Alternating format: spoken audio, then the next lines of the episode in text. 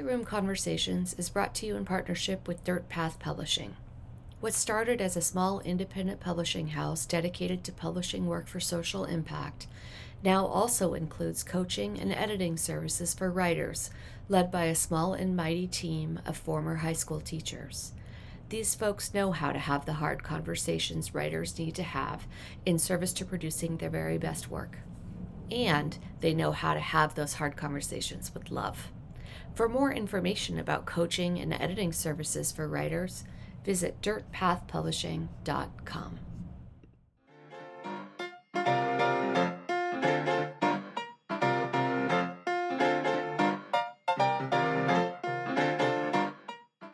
Mrs. Pamela Wilson is my 3F mentor first, favorite, and forever. We met when I was in high school, and even though she was never my teacher, she found a way to mentor me in a hundred other ways. When I returned to my high school to be a teacher, she took on her role as my mentor with new gusto, watching over me, planning lessons with me, speaking hard truths to me when I needed it. She also modeled for me what it is to learn from those who come after you showing curiosity about the way I approached my work, seeking my advice and thoughts when she had challenges of her own.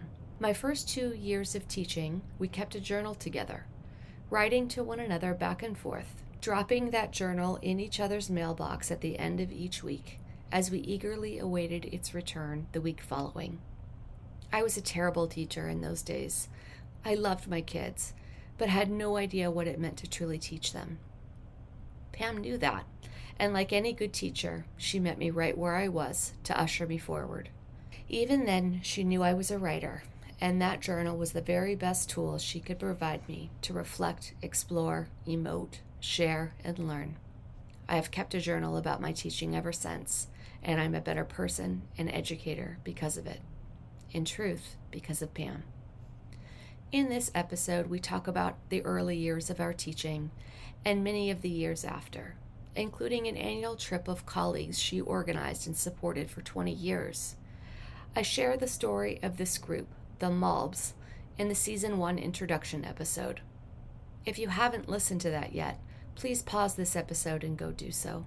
It'll give you a depth of understanding for why I've chosen the guests for this season and why the very first episode simply had to feature Pam. Pam is my soul mother, a mother not by blood, but by spirit. She and I were both quiet, shy children who struggled with anxiety and a deep desire to be loved. Like her, I am strong and confident on the outside, and people are usually surprised to hear that I struggle with knowing my value, that I worry I'm not good enough, that I spent many decades killing myself trying to be perfect, only to learn, in large part because of my students, that the job of this life is not to be perfect, it's to be whole. Pam and I grew into ourselves as teachers, finding most of the lessons we needed to learn in the classroom with and from our students. She was a role model for me when I was a student, as a young teacher, as a veteran teacher, and now as a middle aged woman, just about the age she was when she and the other middle aged lunch bunch first got together. This episode is a love letter to her, just as the whole season is a love letter to my Malbs. In this episode, listen for how Pam continues to live her life, now approaching 80 and living 2,500 miles away, having lost her husband, and engaged in the new learning of how to age gracefully. Listen for how she loves to talk about teaching, even now. Listen for the lessons of how to mentor and how to learn from those that come after you. She sustained in this career for over four decades. The lessons she taught me and countless others as we waited for our copies in the copy room continue to sustain me to this day. Let's listen and learn, remembering that we belong to one another and that there's no such thing as other people's children.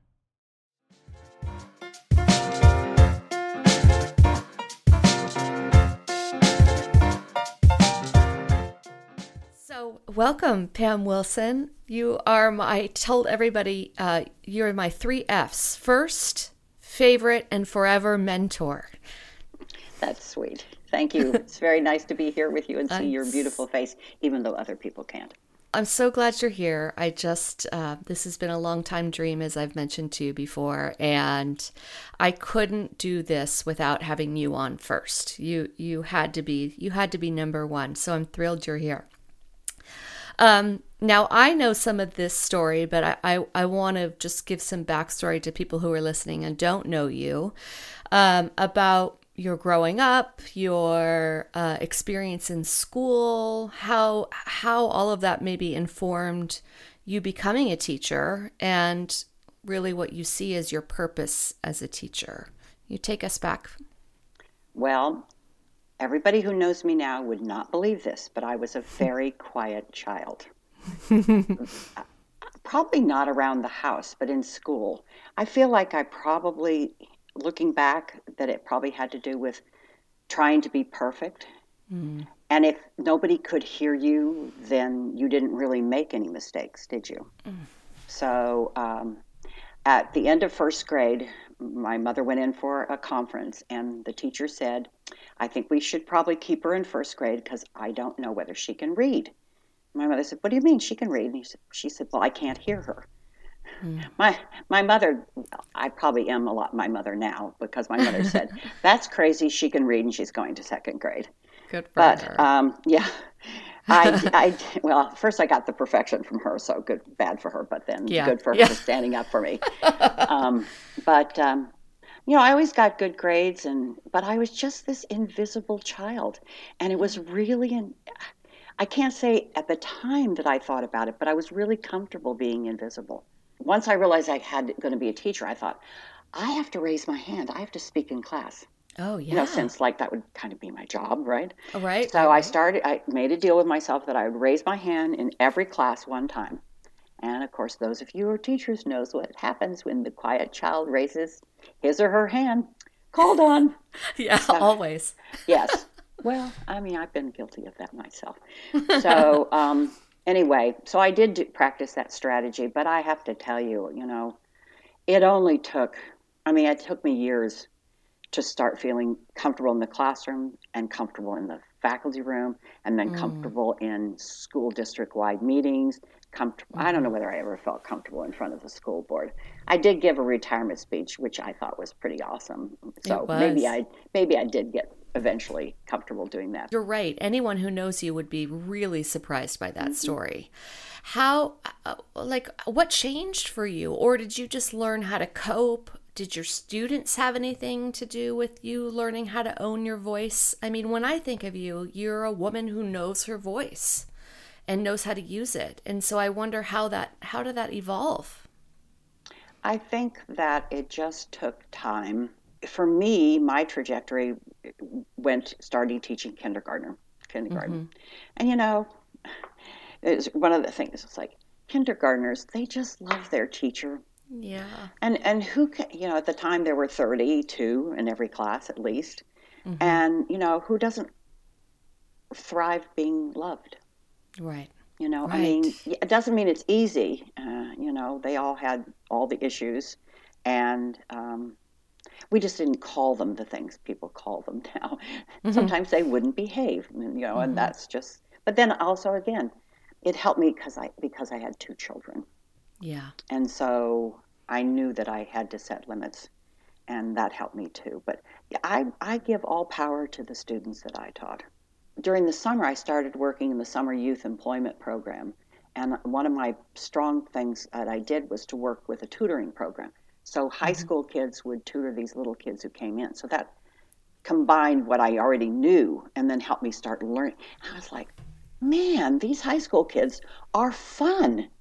You awesome. know, yeah. it doesn't matter whether the kids are five or 18, they're fun. And it was yeah. a loose enough environment that I could get used to them. And so I was kind of getting irritated with, uh, I was teaching self contained seventh grade because San Lorenzo, you know, got rid of their junior highs Middle for a while. Schools, yeah. So I um, took the test to get in, and luckily Joanne Knowles, mm. some people may remember a long time ago, she was willing mm-hmm. to take a risk on me. Of course, she gave me like four preps, which at the time was like, oh, I taught high school, or elementary school. It's four preps every day at least, you know. But oh my yeah. gosh, and you know, when I went to the high school, it was oh, heavens to Betsy, what have I done? Mm-hmm. You know, and Mhm. I would come home and cry every Mm. day. Of course, the kids wouldn't know this. And sometimes my husband would come downstairs and go, Are you coming in the house? I don't know. I think I'm coming in the house. so um, I went to a therapist to get permission to quit teaching, oh wow. and he would not give me permission to quit teaching. and I took um, class on what I should do for a living. And when I went to the wise person in the woods, I found myself conjugating helping verbs. oh my god. I know. I was an English teacher, remember? And then the, the, the class told me I should be a salesman. I said, I already am. I'm just selling a product that nobody wants. Yeah. So I made up my mind to quit that first year. So this was my 17th year of teaching. And Wow. June I was going to quit. And so long about February, I said, well, that's, that's it. And I told a lot of people. Mhm. And so I stopped. I didn't stop caring. I just stopped trying to be perfect. yes. Oh, do we already see a little thread coming along through we here? do. Yeah. And I just started having a good time with the kids. Mhm. And, you know, lo and behold, they didn't learn less. Mhm. Maybe they learned more, uh, you know, but I was having a good time and they, they were still fun and funny and challenging and never boring. And, Yes. you know, when I thought about, oh my gosh, am I going to quit and go work in Macy's? yeah, Sorry, yeah, yeah. I no, do not mean to denigrate anybody who's working at Macy's, but of course not. you know, boring. You know, the, teaching is never boring. That's all there is Never. to it. So what Anyway, year was so- this? That was um, probably 84, 84, or 85. I taught And 20 then- more years after that. I was gonna I was gonna make sure that that was clear. Now Yeah. I came to San Lorenzo High School as a student in 1985. Mm-hmm. So uh, our little crew of kids, you were all. You, it was like you were always there, except for the kids who had had you in seventh grade and then you know in the earlier years. Yeah. But you just were like a legend in your own world there, even for us, not just after a year. How do you, um, when you think back to that time, what strikes you as uh, kind of the, the most important thing you were learning from your students? And I and I ask that maybe selfishly because that was my generation of kids coming Yeah. through. But um, I, I wonder what they taught you because you were an English teacher, but you also ha- taught some math, didn't you? Be- I didn't you have one of those credentials so you could teach anything? I guess that's what the students taught me mostly was that I could just be me. Mm. I didn't really have to be anything else. And it's just so easy to be yourself all day. It's also, my thing is try to find the lovable thing right off the bat, really quickly. And, um, and look for those quiet kids. Oh gosh, yes, yes. And You know what I found in coaching teachers is sometimes the teacher doesn't call on kids because she didn't like to be called on. mhm. And we carry our our stuff into the classroom, right? All of us. Whatever our Mm-hmm. issue was or is, it's going to show up in our teaching yeah. and how we interact with our kids. Um, because you were a quiet student, did you? Um, what did you do for those kids that you wish was done for you? Well, I don't know what they're calling it now because education does the same thing over and over again with a little twist and calls it different things. Yes, yes, yes. But, you know, the think, pair, share hmm would have made the world of dif- difference to me. So I know early on I figured out if I wanted to call on everybody, everybody should have a chance for an idea. So by high school, it was write, share, hmm and then I and then I have a right to call on you. Of course, I, I can't tell you how many times uh, Nicole and Nicole would go, My hand wasn't up. I said, But you now have at least two ideas. You have your idea and the other person's idea. So share an idea. And see, again, I never asked whose idea it was. Right. You know, so if you could share your own idea, but if you didn't feel like your idea was too great, and I said, you could say things like, well, you know, Nicole was saying something I really thought was interesting. And, you know, it's Mhm. those, remember when we started learning about the, the sentence starters for Sentence kids? to- starters, yes, yeah, yes. to help get them going on there. So, Mhm. yeah, those strategies I, what I really think is that it doesn't matter what grade you teach because I go I've gone in you know supervising student teachers. I've gone down to really young kids where kids are doing the same sentence starters that high school kids are doing.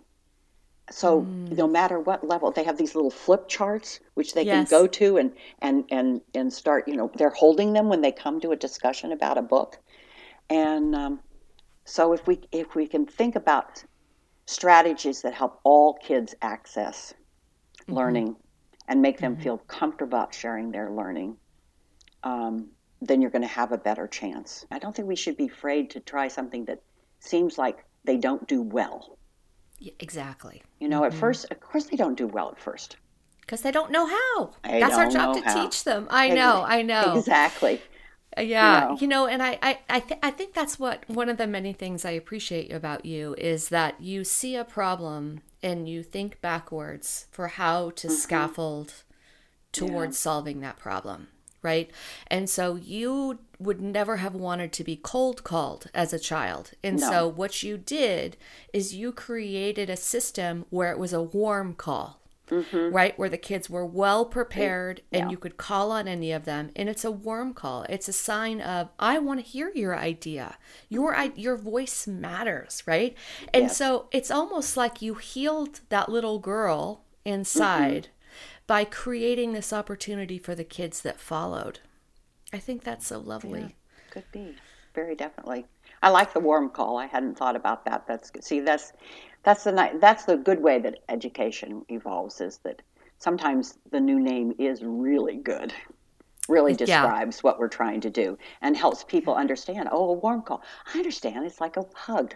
Yeah. Yes, yes. And to, to, be able to explicitly name that for the students mm-hmm. so they mm-hmm. understand this is love, right? If I didn't love you, I wouldn't call on you. I'm not calling on you to shame you. Yes. I'm calling on you because I love you. I, I can remember a young man who came into my classroom and he had just been released from some sort of incarceration. Mm-hmm. And they told me that he could get um, uh, part credit. And he was a giant guy. So imagine me standing I've gotten shorter and shorter, but I was short then anyway, standing, and he was like, Why are you bugging me? And I said to him, When I stop paying attention you to you, you know I don't think you're worth it anymore. Yes. You know, it just oh, and why and why not be obvious about that? Yes. And I mean, he was a giant junior. I mean, you know, eh, you can talk to you can talk to five year olds like that, and you can mm-hmm. talk to big kids like that big too. kids. Mm-hmm. Yeah. Yeah. Yeah. So let's, uh, the, the theme of the season is mentorship. And I'd like you to tell the story of the Malbs, M A L B S. Mm-hmm. And then I want to hear from you not only how kind of the origin story, but really how it relates to this notion of mentoring up and mentoring down, mentoring your elders and mentoring the ones behind you. Because a lot of times I think people, when they think mentorship, they think it's just me, the elder, helping mm-hmm. you, the junior. And I think the Malbs, and we're going to have everybody on this season, all the Malbs, that's all who we're going to have, because I, I really want to unpack how special that experience is and how important it was for all of us in our work and in our lives. So tell us about the Malbs. As I said before, I um, went to teach high school my 17th year of teaching. I must have been, oh dear, 26 and 17. What is that? uh, 43, let's just say. For, okay. You know, early 40s. Early 40s. So, so when I went, I was the youngest one, and I'm telling you, there was not a warm welcome. Mm. Um, the at the time, the culture of elementary school very different from the culture of high school, mm-hmm. and at San Lorenzo High, that changed over time through mm-hmm. concerted efforts of many people, and I'd like to say I was part of that. You were absolutely one of them because it mm-hmm. was just like you know, if you are a teacher and you take every Friday or most Fridays off because you need a mental health day, what does that do for me? That means I have mm-hmm. to give up my prep on my Friday, where I'm exhausted right. too, to go teach right. your class when there may or may not be lesson plans and, you know, the kids have already decided, oh, found out, yeah, so and so's out, so it's going to be a day off for this hour.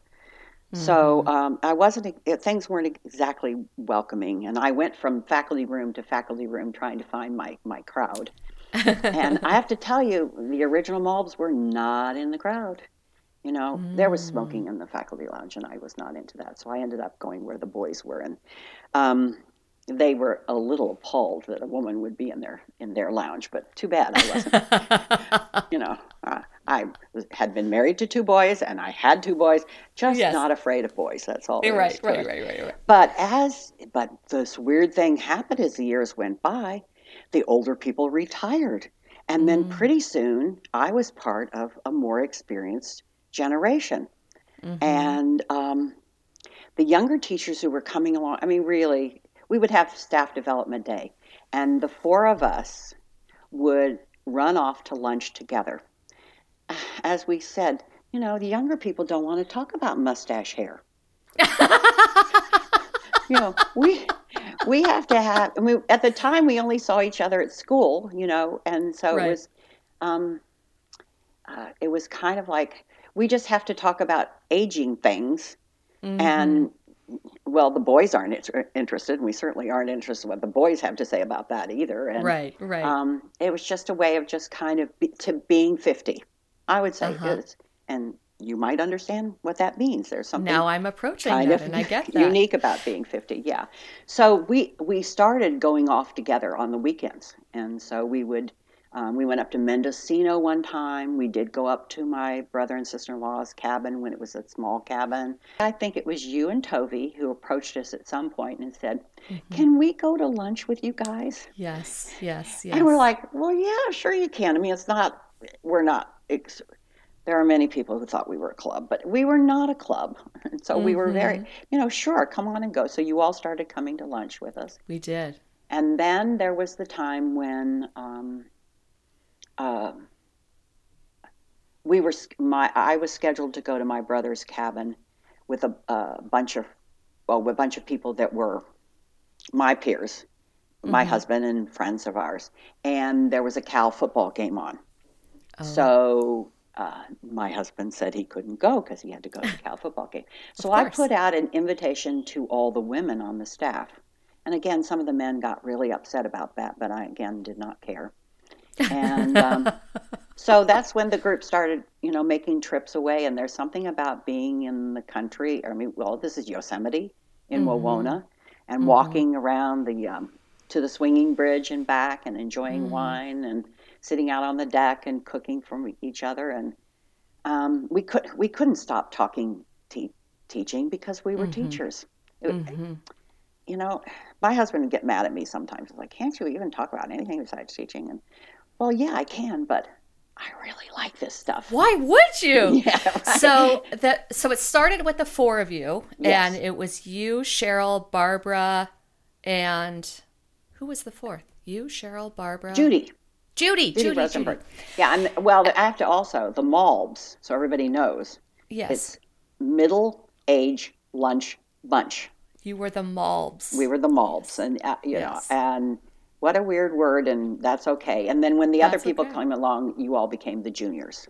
Right. So Tovi and I, you were our mentor. Tovi, Mm-hmm. now I knew you from 1985 to 1990 when I was at San Lorenzo High School as a student. Mm-hmm. Um, because of you, which is so interesting because you were never my teacher, but you were always around. You were at all the wasn't I? What a leadership stuff. pain you in the neck. Were, yeah, you you helped with the plays. You taught me how Mm-hmm. to dance when we did Grease. Like we went to Ashland together. You Yeah. were always the advisor for the Ashland, and so it, it- I mean, I came back to San Lorenzo High School literally four years later Yeah, after college to teach because I just felt so strongly that I wanted to be a part of something that created the opportunities that you all created for me. Mm. I, I I I wanted to do that. I had a debt to pay. And like I could just get so emotional thinking about it because I wanted nothing more than to do for other kids what you all did for me. And so that very first staff development day, Tovi, who is a new teacher, she was your student teacher, wasn't she? yes, she was. And then she got hired on. We both got hired on the same year. And that very first staff development day in August, um, you had connected the two of us to Mm-hmm. because you knew that you were going to mentor us and that we would be friends, which we are to this day. And I remember Tovi and I talking because it was like that morning, and then everybody was breaking for lunch. And you know, when you're the new kid, you're like, "Who am I going to have lunch with?" Yeah, we- exactly. And so Tovi was like, "Well, let's just ask Pam if we can go with them." And I remember thinking, "Oh, is that okay?" Because I mean, really, in large part, you were still my teachers instead of my colleagues. But uh, we just muscled our way right into that Malb group, and then we became the junior Malbs, That's right. which was so great. you didn't have to muscle too hard. We didn't. You were very loving and wonderful. So Well- Mm-hmm. we I remember that first weekend we all went up and there was probably 20 people there, Yeah, wasn't there? there was. Mm-hmm. 25 people there. And then the next year it dwindled down to 10 and then that 10 became the same group that went for Do you know how many years we went? We went? Well, over 20. Every Veterans Day weekend Mm-hmm. for 20 years the 10 of us went to Yosemite and spent And then sometimes weekend. on other times. Yeah. Sometimes but yeah. Mm-hmm. in the spring too. That's right, or in the in the winter even. Yeah. Um, what do you feel like? How how did that I that idea of having kind of mentors among your call uh, your your um, contemporaries, and then the young ones, the juniors who are now all in our fifties, by the way. um, how how did that inform you professionally and maybe personally? First of all, personally, I just feel like hanging around younger people keeps you younger. Mm-hmm. Not childish. I mean, I don't No. need to have a ton of younger friends, but I just don't see and feel age too much. I first of all, I forget how old I am except when I'm walking around, but also, you know, so it just just the vi- personal vitality, the mm-hmm. physical vitality, and then I, there were so many of you who were um, doing your vision boards, mm. and that was just such a foreign thing for me. And I, I mean, I have, I did kind of create a vision boards through the wildflowers, mm-hmm. but it was never. Again, I just couldn't get the blotchy thing. I had to do more linear, which probably mm. is the math teacher in me. but you know, you were out doing. You know, I just love the purposefulness.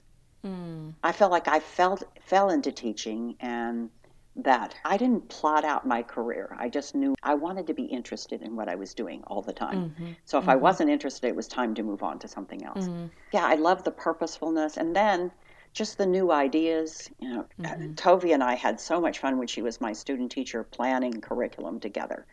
And I remember I was I'd taught of mice and men for a, a, a number of years, and she brought in Dorothea Lange's photographs and just a mm. wonderful lesson, which is so open ended for those kids that need that kind of lesson, mm-hmm. and yet also brought the history to it. So it was just kind of like all these wonderful new ideas and coming straight from the from the college. You know, it was just, and I was like, oh, I, you know, so I always use th- those photographs, personal vitality and new ideas Mm-hmm. and I wasn't done learning. And mm. and being with you all made me not want to be done learning. when you were my mentor, we kept a journal back and forth. Mm-hmm. mm-hmm, And it was so good for me. And I remember you saying, you know, I've tried these journals with other people and they don't work. You But have to do us, other it worked perfectly. It Good- worked perfectly for us. Because you like Yeah. to write. I do. Well, yeah, I guess that's true. But it, it makes me think that mentoring has a lot of similarities to, to teaching. Would you Mm-hmm. would you agree with that? Absolutely. It's just teaching someone who's grown up. Mm-hmm. Mm-hmm. Mm-hmm. What do you feel like the hardest thing was for you to learn as a teacher? I just keep had to keep reminding myself don't take students' behavior personally. Yes. They come to your classroom with stuff you just don't know about. And mm. somehow, if you expect them to modify themselves to to you, I mean, yes, I do, but no, I don't. It- mm-hmm, that's, mm-hmm. Yes, I, you know, when you come to my classroom, you should be on time. You should have your materials. I expect you to listen. I, and again, maybe this came from being a mom. Um, I sent my kids off to school in some bad frame of mind. You know, getting getting kids kids up in the morning, getting them out the door, and try to get to work on time because a bell rings. You know, mm-hmm. you can't really be late. And um, yeah, so it was kind of like, who? What happened to them before they came mm. to? Go. Maybe the last class. I mean, I've talked to kids and say, why suddenly is your grade going down? Well, they were having a really hard time with another teacher. Mm-hmm. And so we worked on how help them find ways to solve that problem and to make that better. Well, I remember one girl who came into school and she had gone to a, a high school where the high school classes were segregated, so the kids in the flats were in one class kinds of classes and the kids who were in the hills were in other kinds of classes and she oh was in God. the flats and so all you had to do was be on time because the teacher locked the door mm. if you were not on time and then you couldn't come in the class and then you would sit quietly and do the dittos so she hits my class you mm-hmm. know and mm-hmm. suddenly she has to be able to write essays on macbeth mm. so we spent a lot of time together and she would say oh this is bad it's the first of the month her mother would get paid and would go off and buy drugs and go to a motel and use them until the money was gone. Mm. You know, so let's give her a break, huh? We yeah. just don't. We just don't know. I mean, and sometimes I would say to, you know, somebody would be yelling at me, mm-hmm. and I go, "Do I yell at you?" Oh no. I said, "Well then." Let's just calm our voices down. Uh, only emotionally involved I'm going to get is in loving you. Yes. And yes. caring about you.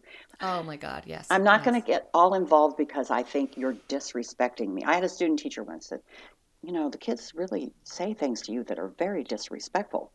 I said, like what? You know, mm-hmm. like I hadn't been hearing it. And she, I said, well, you know, do you ever listen to how I talk to them? Mm-hmm. You know, we're just mm-hmm. talking, you know, mm-hmm.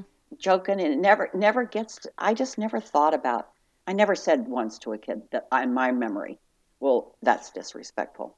They're mm-hmm. just trying to preserve themselves. One of my favorite mentees, who's now teaching um, English, um, AP English at a Bay Area high school. Mm-hmm. Yeah. One time I said, Will you please come up here? And we are doing some sort of grammar lesson. And she said, No. Oh. I know. The rest of the class gasped. And I, but you know, she was a good and serious student, and so I knew mm-hmm. there was mm-hmm. something else going on. Mm-hmm. And um, then I called the next student, and he, of course, was a jokester, so he said no, and I said, "Get up here." Yeah. and, and that again is another thing. Is like not all kids are the same. Yes. You know, and yes. the way you treat one kid is just you have to know exactly where to push and which to shove. And so mm-hmm. I had got them together doing something toward the end of the class, and I called her into the into the room, and we and we brainstormed things she could say besides no. Right, right. You know, it could be, right. you know, I'm sorry, Mrs. Wilson, I wasn't paying attention. Mm-hmm. I'm sorry, you know, I don't really understand it and don't feel comfortable. I'm sorry mm-hmm. I had a mm-hmm. really bad day. You know, I mean, just this kind of thing. And of course, the irony is I ended up helping her out during her student teaching. And one of my first observations that I had, she had a rule where kids couldn't say no. And one of the kids said no to her. I could hardly keep a straight face in the corner. But she's turned out to be the most amazing teacher. And of course, where wow. she teaches, they love her because mm. She was just really amazing. Mm-hmm. Amazing, amazing. You know what's so beautiful about that? What you said earlier about how uh, education twists a little bit of something, tweaks it, and then renames it, right? Mm-hmm. You're describing what the the warm demander pedagogy, mm-hmm. Right? This yes. idea that I can be warm and I can be loving and I can also demand your excellence because anything less than your best is not worthy of you. Mm-hmm. And I, and I remember learning that from you as a student and I remember learning that from you uh, as as someone you were mentoring. Um, you know, those first few years were so hard for me. I was a disaster in my life. I was a disaster in my classroom and uh, and I remember you saying, "Okay, well, what are we going to do about it?"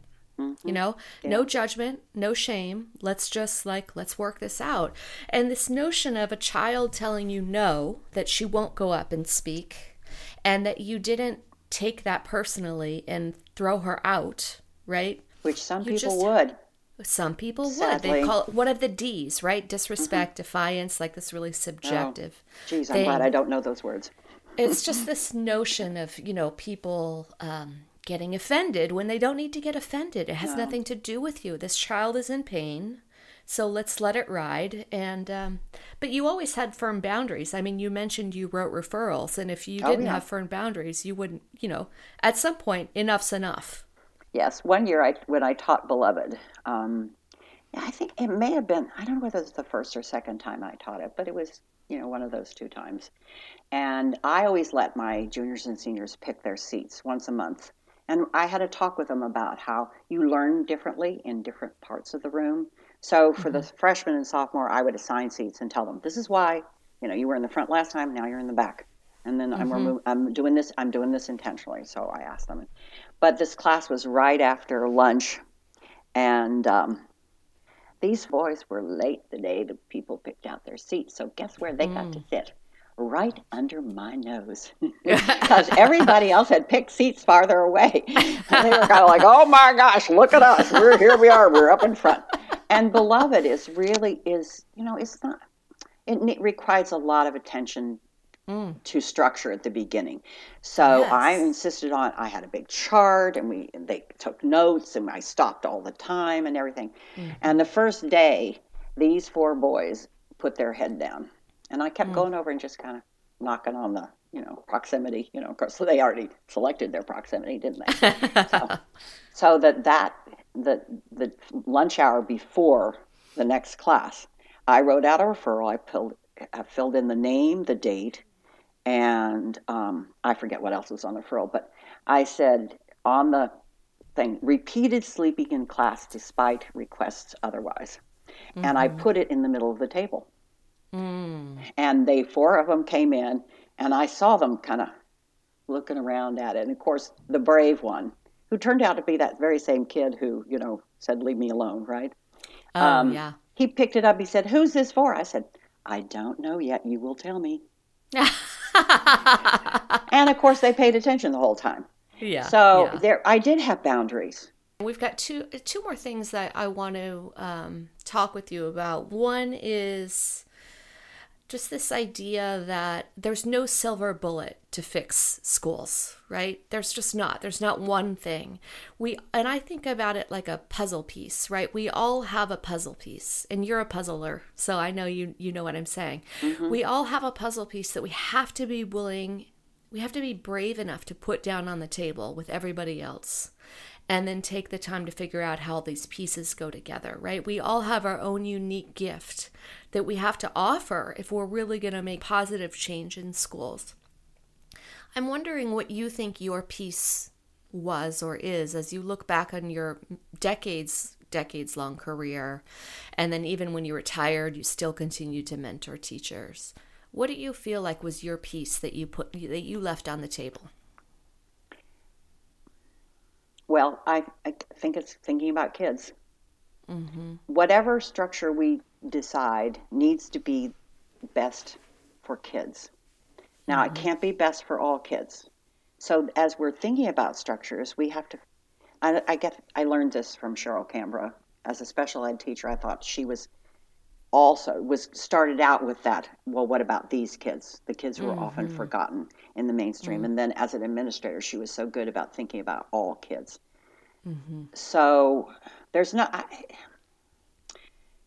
there should just be lots of different structures. So I guess my my thing would be, well, all right, let's take a look. Who's going to thrive in this school? And then what about this child? Mm. You know, over here. I just the little boy up two doors up just came by and I thought he might come in and start talking to me. Only he doesn't really talk. He just makes noises and he's in mm. kindergarten. So, mm-hmm. what about this child? Mm-hmm. You know, mm-hmm. what what is the best school for him? Is he getting the mm-hmm. best schooling that he can get that's moving him forward. Just it's about not being lured in by um, programs mm. that look good mm-hmm. and flashy, and only keep keep your eyes on educating kids who are different. Mm-hmm. Mm-hmm. And, and the uh, individual, right? Our yes. own individual humanity. Yeah. Yes. Yes. I guess. Yeah. That voice is so important.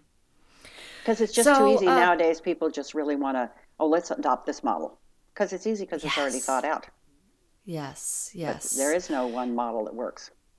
I'm seeing that more and more too with curriculum. Like, well, if I just get the right curriculum, oh my God.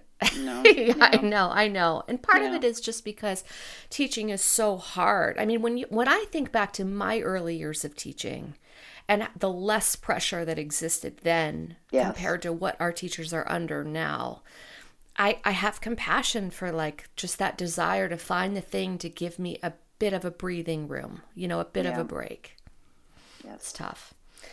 So, um, at the end of every conversation we have, we're going to talk about your uh, uh, uh, what you would offer me if we were in the copy room. I, I think that you know this this podcast is called Copy Room Conversations because I think so many gems of my learning happened in that A Hall copy room um, as we waited for our turn at the machine or as we were slicing our papers or whatever. So, so imagine this: I'm cutting strips of paper with a paper cutter. You're punching holes in your handouts. Somebody else is running copies. What's one quick tip that you can offer us that will allow us to go into the first class of the day a little lighter, a little smarter, uh, maybe with a little more love? So you have to make your own joy. Mm. And I've done this in different ways. Um, there was a time in elementary school where I had a very difficult principal, and everybody mm-hmm. found him difficult.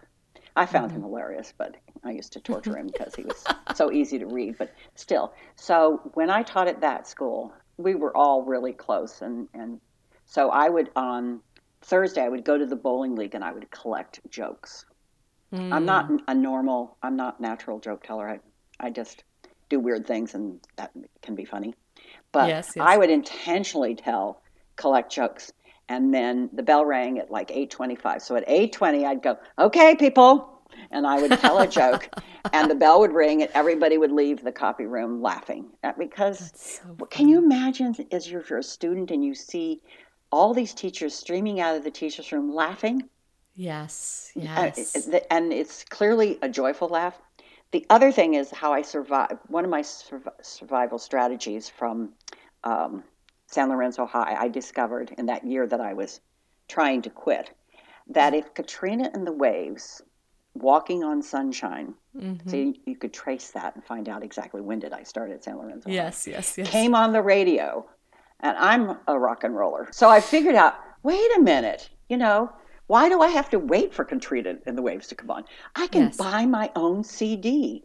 And so I, just as I would turn the corner going from Hesperian on to Lewelling, I'd queue Uh-huh. up Walking on Sunshine and turn it up loud as it could be. And it could be like six o'clock in the morning. I didn't care. yes, And I just play it and sing it all. There was time I had every. So I think every person should have a theme song Oh, you know something great. that just you know gets you going and you know some people have looked at me and going okay that's strange i said well you know maybe that isn't your thing but it worked for me kept, Yeah. kept, kept me teaching another 20 years so Oh my God. there you go and i, still if i so if i hear katrina and the waves i still get up and dance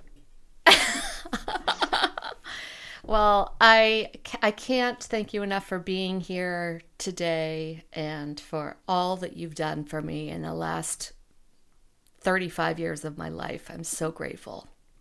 Well i'm grateful that we are still friends and we still keep in contact with each other even though i moved 2650 miles away You did. and um, and thank you for giving me a chance to talk about something that I, as you see, I still clearly love.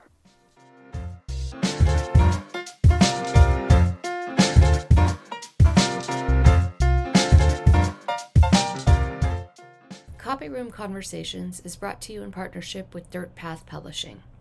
What started as a small independent publishing house dedicated to publishing work for social impact now also includes coaching and editing services for writers, led by a small and mighty team of former high school teachers.